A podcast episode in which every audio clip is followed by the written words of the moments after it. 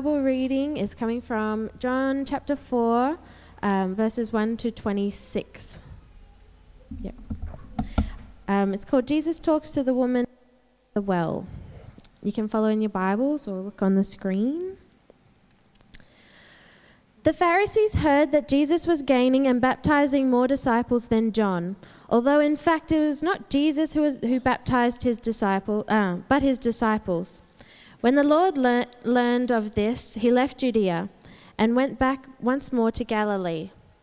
Now he had to go through Samaria. So he came to a town in Samaria called Sychar, near the plot of ground Jacob had given to his son Joseph. Jacob's well was there, and Jesus, tired as he was from uh, tired as he was from the journey, sat down by the well. It was about the sixth hour. When a Samaritan woman came to draw water, Jesus said to her, Will you give me a drink? His disciples had gone into the town to buy food. The Samaritan woman said to him, You are a Jew, and I am a Samaritan woman. How can you ask me for a drink? For Jews did not associate with Samaritans. Jesus answered her, If you knew the gift of God and who it is that asks you for a drink, you would have asked him, and he would give you, have given you living water. Sir, the woman said, you have nothing to draw with, and the well is deep. Where can you get this living water? Are you greater than our father Jacob, who gave us the well and drank from it himself? As did also his sons, and his flocks and herds. Jesus answered, Everyone who drinks this water will be thirsty again, but whoever drinks the water I give him will never thirst. Indeed, the water I give him will become in him a spring of water, welling up to eternal life. The woman said to him, Sir, give me this water so that I won't get thirsty and have to keep coming here to draw water. He told her, Go, call your husband and come back. I have no husband, she replied. Jesus said to her, You are right when you say that you have no husband. The fact is, you have had five husbands, and the man you now have is not your husband. What you have just said is quite true. Sir, the woman said, I can see that you are a prophet.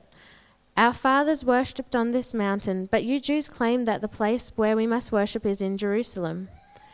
Jesus declared, Believe me, woman, a time is coming when you will worship the Father neither on this mountain nor in Jerusalem.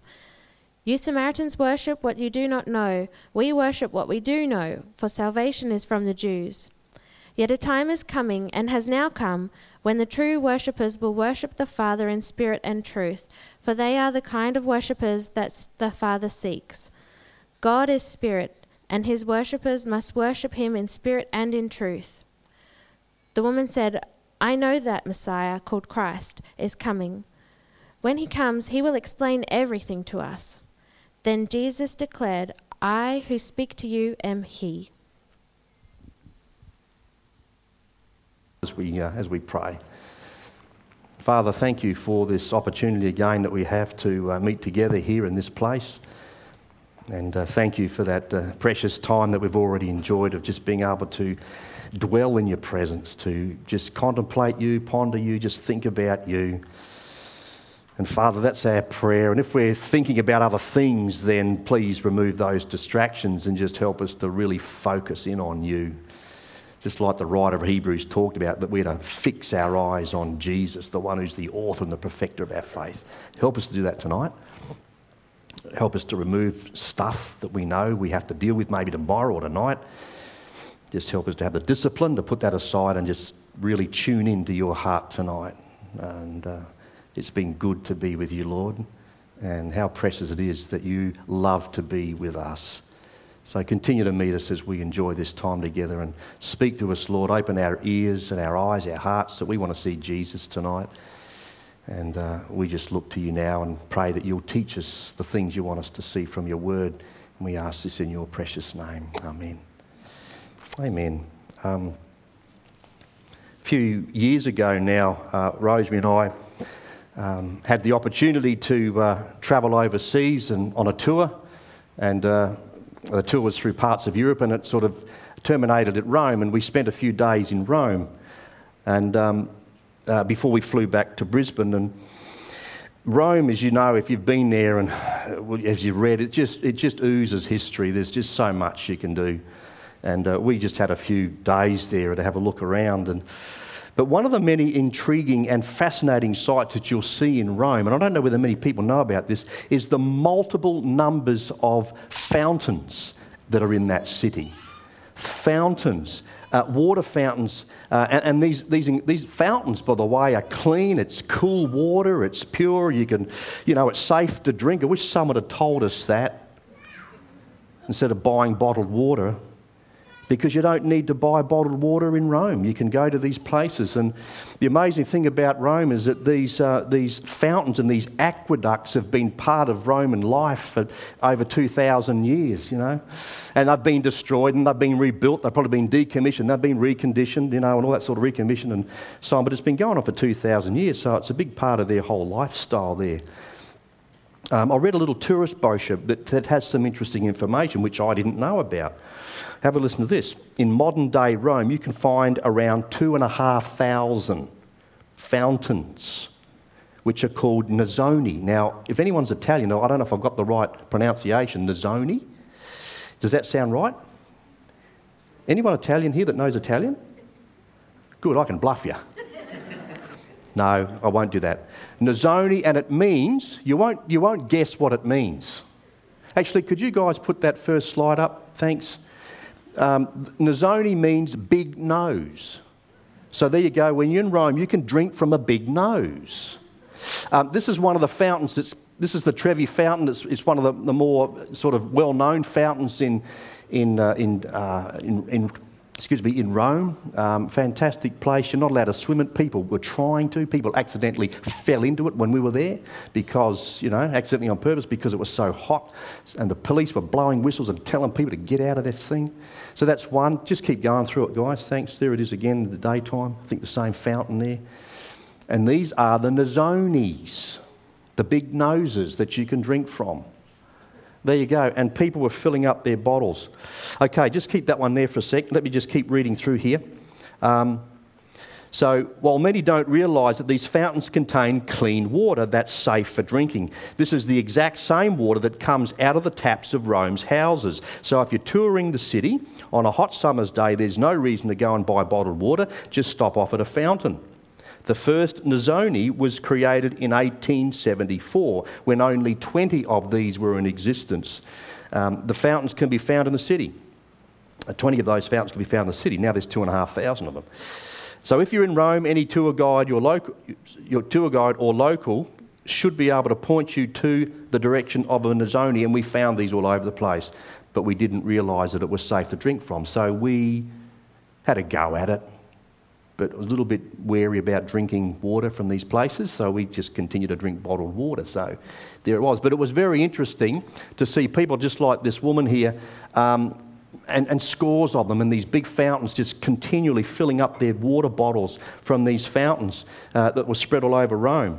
And um, uh, we were there in the summer, uh, it was hot, obviously, and we saw a lot of thirsty people in Rome uh, who made good of these, these, these free drinking water fountains uh, or these Nasonis.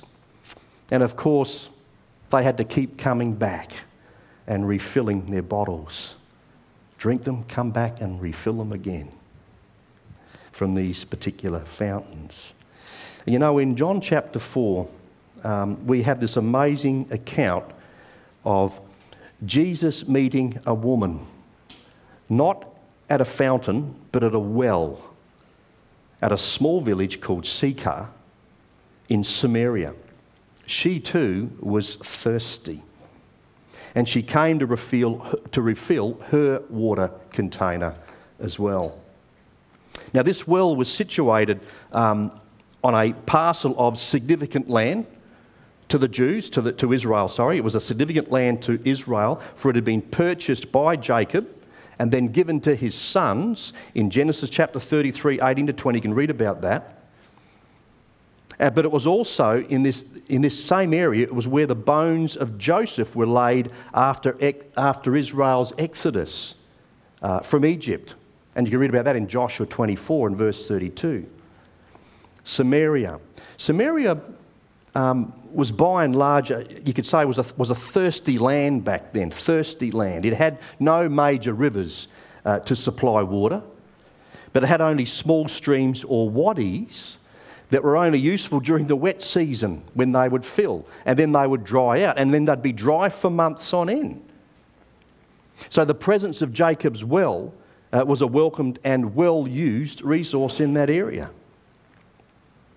And the interesting thing is, if you remember back last week to John chapter 3, the Lord Jesus, as he was for Nicodemus in John 3, just so happened to be in the area of this dry and thirsty land, which one might say was also inhabited by dry and thirsty people. Jesus just happened to be there in a place inhabited by dry and thirsty people. I wonder if you could think of another place that you might use to describe it you know, in those words. Do you think Australia is a dry and thirsty land? And Jesus, and the scripture said, but Jesus, tired as he was from the journey, tired as he was, yes, Jesus did get tired. I love the fact that the scripture makes it perfectly clear about Jesus' humanity as well as his deity. He was fully human, but he was fully God, and he used to get tired and he got thirsty. That's why he was there, that's why he had to rest. And all those things, the scripture will always acknowledge him that way, his deity and his humanity. So, Jesus, tired and weary and thirsty from his journey, been travelling all morning to get to this place, he decides to take a break at Jacob's well. And uh, it was going to be the perfect backdrop and the perfect talking point for what he wanted to offer this dry and thirsty woman who came to draw water that day.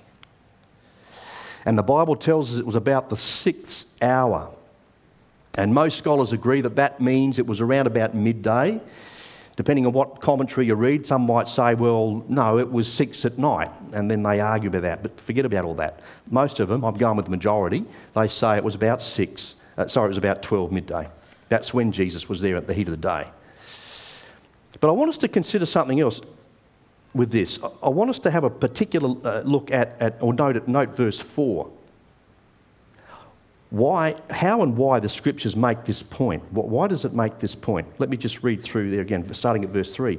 When the Lord learned of this, he left Judea and went back once more to Galilee. Now he had to go through Samaria. So he came to a town in Samaria called Sychar, near the plot of ground Jacob had given to his son Joseph. Jacob's well was there, and Jesus, tired as he was from the journey, sat down by the well. It was about the sixth hour.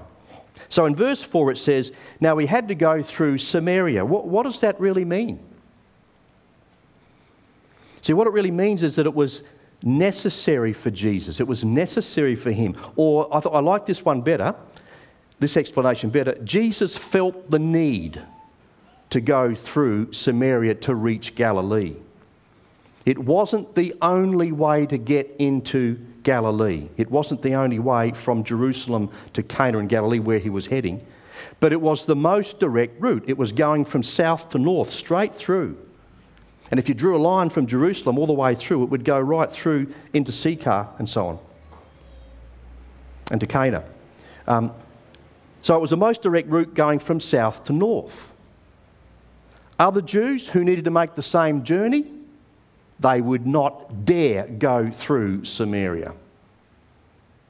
What they would do is that they'd, they'd take a, a, left turn, a right turn, and go east. They'd cross the River Jordan. They'd go into a whole new province, another province altogether, bypass skirting Samaria, go right up, and then come in that way. Back into Galilee from that way. They would do a great big bypass. Jesus went right through the middle. It was the most direct way. But he had other reasons as well. So that's what they would do. To other Jews, to other Jews, the Samaritans were an unclean race of idolatrous half breeds who had intermarried with uh, Gentiles. Their religion to the Jews was corrupt and confused. And these same people, the, the Samaritans, are the ones who set up their own temple they set up their own temple on Mount Gerizim to rival the one in Jerusalem. So there was a lot of bitterness, a lot of hatred and animosity between the Jews and the Samaritans back in those days.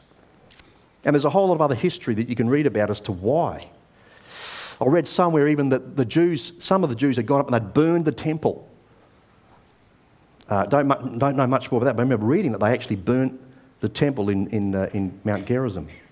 A lot of hatred, a lot of animosity between Jews and Samaritans. However, however, the Lord Jesus Christ, the Saviour of the world, under submission to the Father and led by the Holy Spirit, felt the need to go into Samaria on his way to Cana in Galilee. And I want to suggest that it was because he knew of an appointment that he needed to keep. He needed to keep with a certain Samaritan woman who was spiritually parched and thirsting for true satisfaction and fulfillment. And Jesus, I believe, knew that he had to keep an appointment with this person. Isn't that interesting? Have a think about that for a minute. And I can't help but asking this question. But would Jesus really make that kind of an effort just for one person? Would he travel to the time of being almost exhausted in the heat of the day to go to a place that was unpopular just to meet one? Would he do that? One person? What do you think? Let me answer it this way. When you think about it, he did that for you, didn't he? And he did it for me. And I thank God he did it for me. And I thank God he did it for you. Yes, he did line you up. He had an appointment with you. If you're here tonight and you love the Lord Jesus Christ, he had an appointment with you before you knew it. He lined you up and He made that effort to meet you. I just think that's beautiful. I just think that's God. Don't you? This is who He is. This is the God we worship. This is the Jesus that we love and adore. He's the one. He's the one that's described in Scripture by this parable. Listen to this. In Luke chapter 15 and verse seven, 3 to 7 says this And then Jesus told them this parable Suppose one of you has a hundred sheep and loses one of them? Does he not leave the 99 in the open country and go after the lost sheep until he finds it? And when he finds it, he joyfully puts it on his shoulders and goes home. Joyfully puts it on his shoulders and goes home. And then he calls his friends and neighbours together and says, Rejoice with me, I have found my lost sheep. I tell you that there is I tell you that in the same way, there will be more rejoicing in heaven over one sinner who repents than over 99 righteous persons who do not need to repent. That's an interesting phrase. Won't go into it now. Ask me afterwards. We'll talk about it. But one person. And as I said this morning, you know, the reality is that when you came to Jesus, there was a party going on in heaven for you. There was a great celebration. And I believe there's one more yet to come. yeah. But what a celebration. The angels in heaven rejoiced over one sinner. Read about the lost coin, I think, which is the next parable after that. You know, our theme or our focus this year, our theme is what? It's working with God. Thank you. So that's our theme, or it's our focus this year is working with God. You know, and if we're serious about doing that, then I want us to look briefly at what of what uh, I would describe here in John chapter 4 as three principles. I'm going to call them three principles tonight that the Lord Jesus practiced himself and holds up for all of us to initiate, uh, sorry, to, to imitate, to copy him. He practiced three that I want to talk about here tonight, and I believe he's saying for us, you need to do the same. Here's the first one, and I'll try and go through it as briefly as I can uh, without, yeah, I'll just go through it briefly as I can. So the first one is this Jesus dismissed cultural barriers and prejudice. That's the first one. He dismissed cultural barriers and prejudices. You know, again, I think this, I, I, this is what I thought about. What if Jesus held the same prejudices and had the same attitude toward the Samaritans that most of his countrymen had? Would that have changed things? What if he had that same attitude that so many others had against the Samaritans? What if he had that same attitude toward you and me? You know, where, where would you and I be today if Jesus had the same prejudices that some of us might have toward other people groups, other cultures, other races? Where would we be today if Jesus was like that? You know, if Jesus was like that, I'm pretty sure I could say that, firstly, in reference to John chapter 4, he would not have gone to Samaria. Why? Well, because, secondly, he would not have even come into this world. If he had those prejudices, if he had the same attitude that some of us might have, he wouldn't have even come here. And the woman at the well and all of us, we would still be in our sin. We'd still be dead in our sin. And Paul describes this condition to us very clearly in Ephesians when he says these words Ephesians 2 1 to 3. He says, As for you, you were dead in your transgressions and sins, in which you used to live when you followed the ways of this world and the ruler of the kingdom of the air, the spirit who is now at work in those who are disobedient. All of us also lived among them at one time, gratifying the cravings of our sinful nature and following its desires and thoughts. Like the rest, we were by nature objects of wrath. And verse 12, we were without hope and without God in the world. What a, what a place to be in. And that's what some of us were in. And, and I might be speaking to someone tonight and you're still in that place. And I want to say clearly if you don't know Jesus tonight as your Lord and Saviour, you're in this place. You're in this space that Paul's described tonight. And you know what? The good news is you don't have to stay there.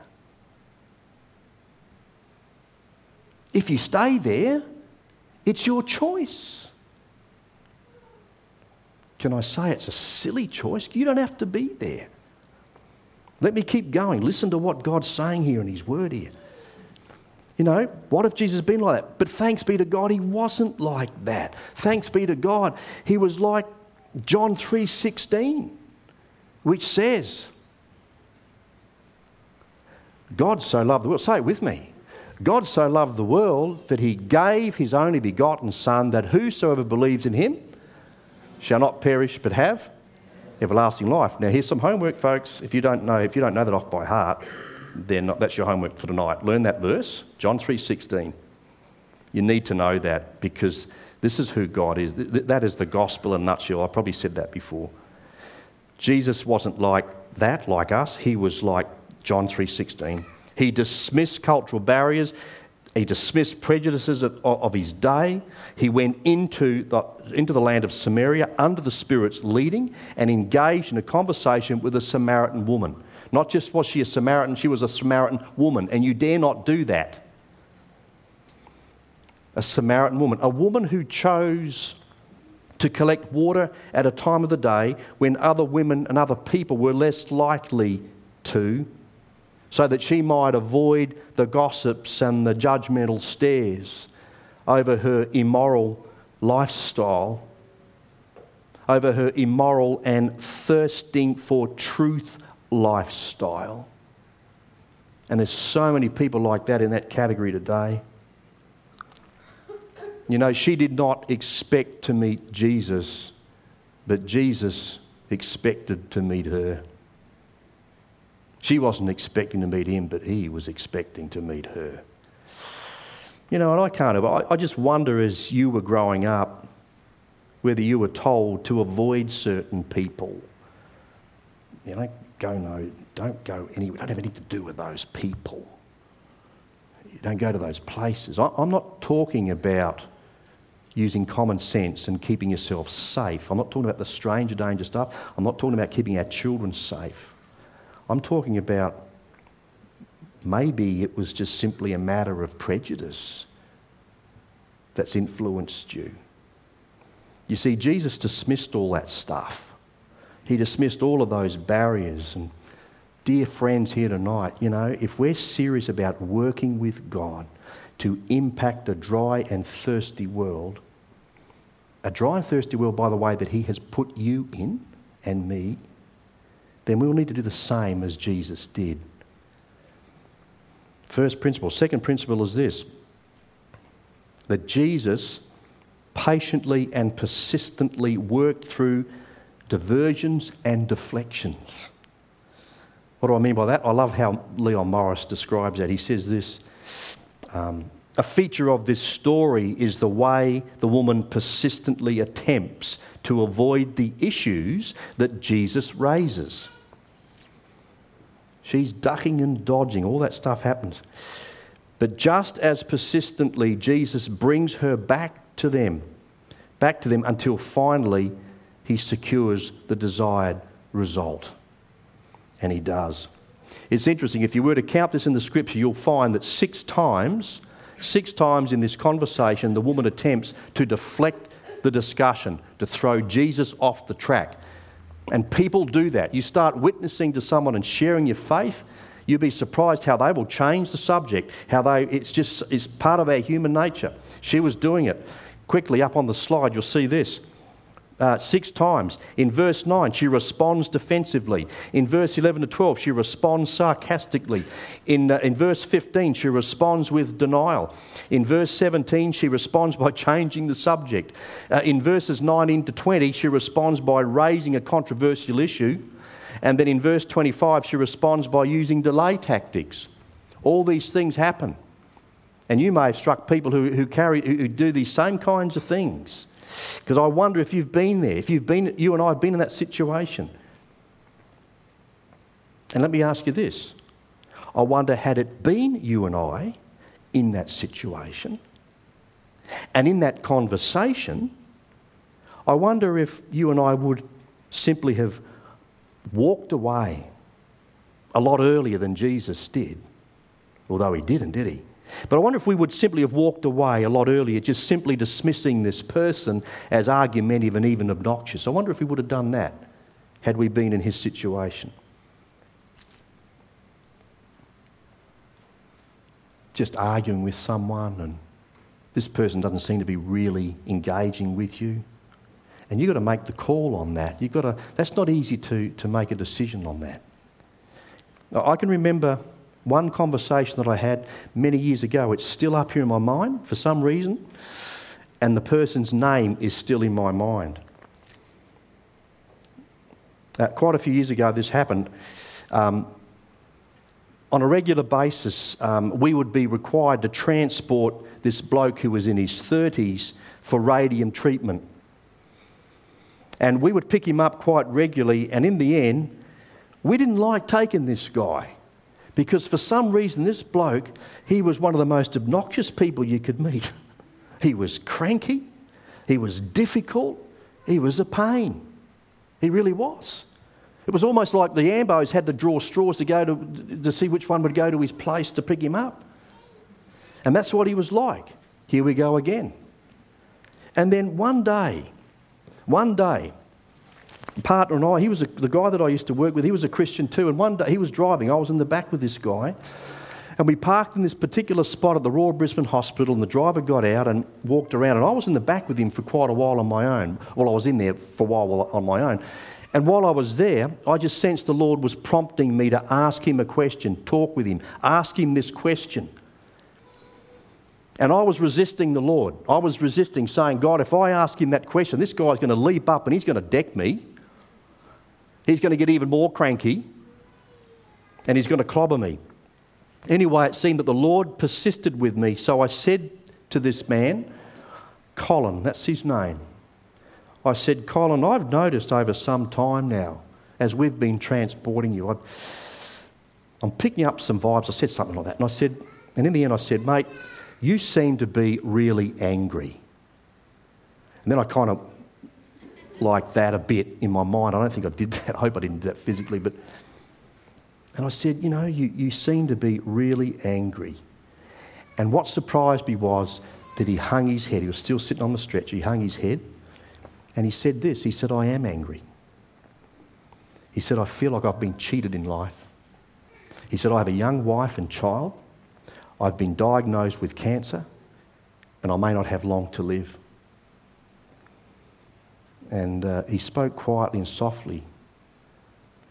And it was, very, it was a very moving moment. And, and, I, uh, and what that did was it just opened a door for me to share a little bit of my testimony of how my own mother suffered from terminal cancer at the age of 46. But how she had this incredible assurance of knowing that she was going to be with Jesus forever. How she knew that Jesus loved her and had her in his hand. And I shared some of that stuff with Colin. And I can't remember now what the result was. I don't remember seeing Colin much after that, but I know this I had his ear. No, I didn't. God had his ear for that time. He listened. You can tell he was listening to what the Lord was saying through me that day. And you know, I guess when you think about that, I, guess this is what working with God is all about, isn't it? It's just being there. God's put you in places where I could never be. He's put you there so that you can work with Him and be there for Him and be open for Him because there's dry and thirsty people where you are and they need to hear about these things of Jesus. They need to hear about Him.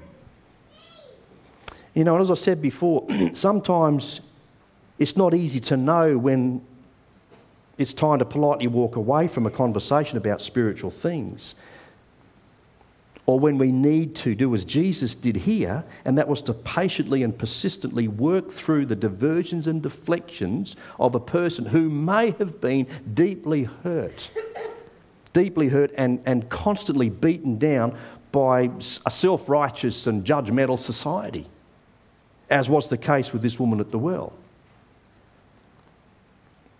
That's why it's important to say, God, use me today. Direct my steps. Lay out my itinerary, Lord. I want to follow your agenda today. And then let Him lead you. And you'll be surprised, you'll be thrilled as to how He might use you to bring someone across your path. You haven't planned it, but Jesus has. Just be there for Him and be yourself for Him. The third principle that we see at work in this passage is that Jesus exposed spiritual thirst and then provided living water. You see, in verse 28, after the Lord's loving, persistent uh, persistence, it, it, pays off, and uh, there's a breakthrough in verse 28. Look at this. Verse 28. Then, leaving her water jar, the woman went back to the town and said to the people, Come, see a man who told me everything I ever did. Could this be the Christ? They came out of the town and made their way toward him. Uh, I, I love how Chuck Swindoll, in his book, how he explains this particular verse. Listen to what Chuck Swindoll says. He says, The construction of the Greek sentence, Brendan, you'll love this. The construction of the Greek sentence in verse 29 anticipates a negative response. He couldn't possibly be the Christ, could he? But then the woman presented evidence to, suggested, uh, to, to suggest that she, in fact, did believe Jesus to be the Messiah. Remarkably, the details she so painfully avoided discussing had become a joyful confirmation of her spiritual hope. Isn't that amazing? What a fantastic observation. The things that she was ducking and dodging and afraid and, and, and ashamed to speak about, not that she's airing everything, but she's saying now, hey, I met a man who told me everything that I'd ever done in my life. Could this be the Christ? She's set free now. She's filled with His liberty. She's discovered living water. And she's a new creation. And she's bubbling over. And others can see that. That's why they came out. They saw her life that she'd changed.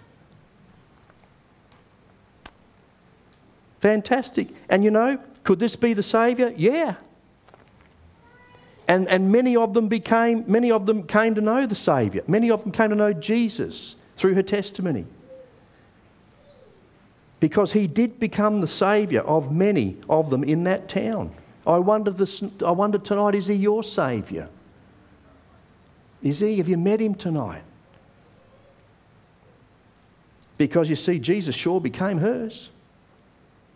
Why not he become yours tonight if he's not already?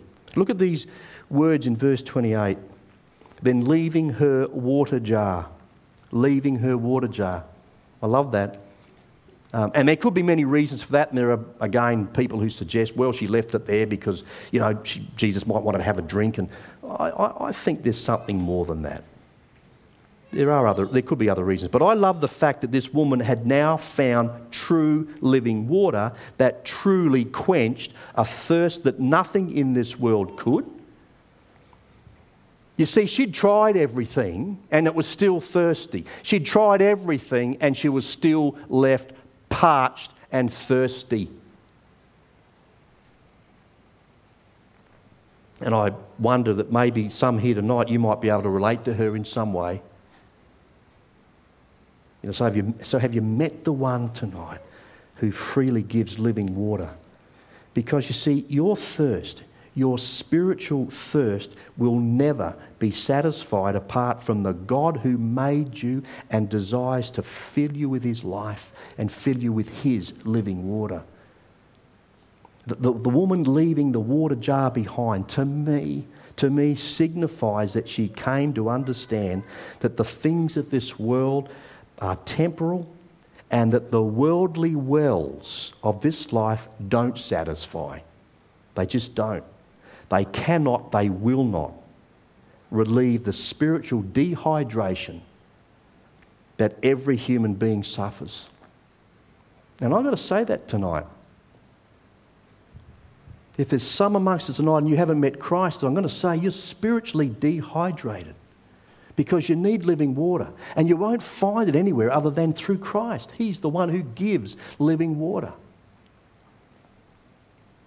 A lot of spiritually dehydrated people walking around. See, only water, living water can do that. Only Christ can do that.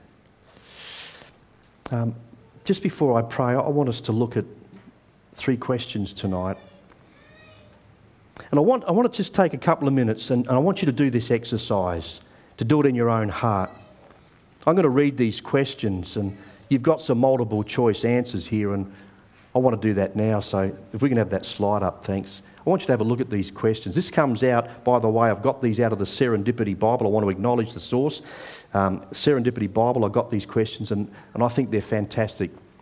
Can I just get you to, to do a little mental checklist yourself? Maybe tick a box of one, two, three, or all of them, whatever it is. So here's the question. I want you to think about this and answer this in your own heart before God tonight.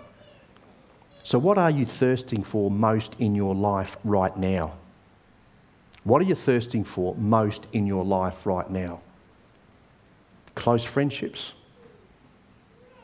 closeness with God, acceptance of who I am, forgiveness, meaning and purpose in life basic survival, basic survival in life. The second question is this What do you need to do to relieve your spiritual thirst? What do you need to do to relieve your spiritual thirst? Accept the forgiveness that Jesus offers, enter into a real relationship with Christ, Seek Jesus' direction in your life. Reach out to people just like Jesus did. Practice more spiritual discipline. Just want you to mentally, in your own heart, tick some of those boxes tonight, just between you and God, no one else. The third one is this, and I'd love you to put this into practice tonight. Third question is this How would you like this group to pray for you. So if you belong to a life group, that might be a question that you could ask them or have them answer for you. How would you like this group? Can I make it more personal? How would you like someone in this church tonight to pray for you? Because I believe that there are people here tonight that would love to pray for you if you would like them to. We're not going to force you to do that. But how would you like someone to pray for you tonight? Let's pray. And as I pray, I'm just going to ask the worship team to come up. Thanks. Father, we thank you for this uh, fantastic story uh, that we've looked at tonight. You know, thank you for the one who gives living water that truly quenches the thirst of the spiritual soul in us, in each one of us. And Father, we know that we live and move amongst people who are trying all kinds of worldly things to fill that void, to quench the thirst, and nothing's working, just, as just like it was with this woman who had multiple relationships, multiple partners in her life, and yet nothing satisfied her truly satisfied her like you did by providing her the living water that she so desperately needed. Thank you that you met her. Thank you that you meet us. And Father, I just pray tonight, if anybody here tonight, then they know that they are spiritually thirsty, that they will reach out to you and draw from you, the one who gives living water. So we thank you that you are here tonight loving us so deeply, wanting to so change lives. And Father, we pray that you'll touch people here tonight and bless those who've done this little exercise tonight, Lord. Meet them where they are, we pray. Do those things in their hearts. And Father, to you we'll give all the glory and the praise. And God's people said, Yeah, amen. Thanks, folks.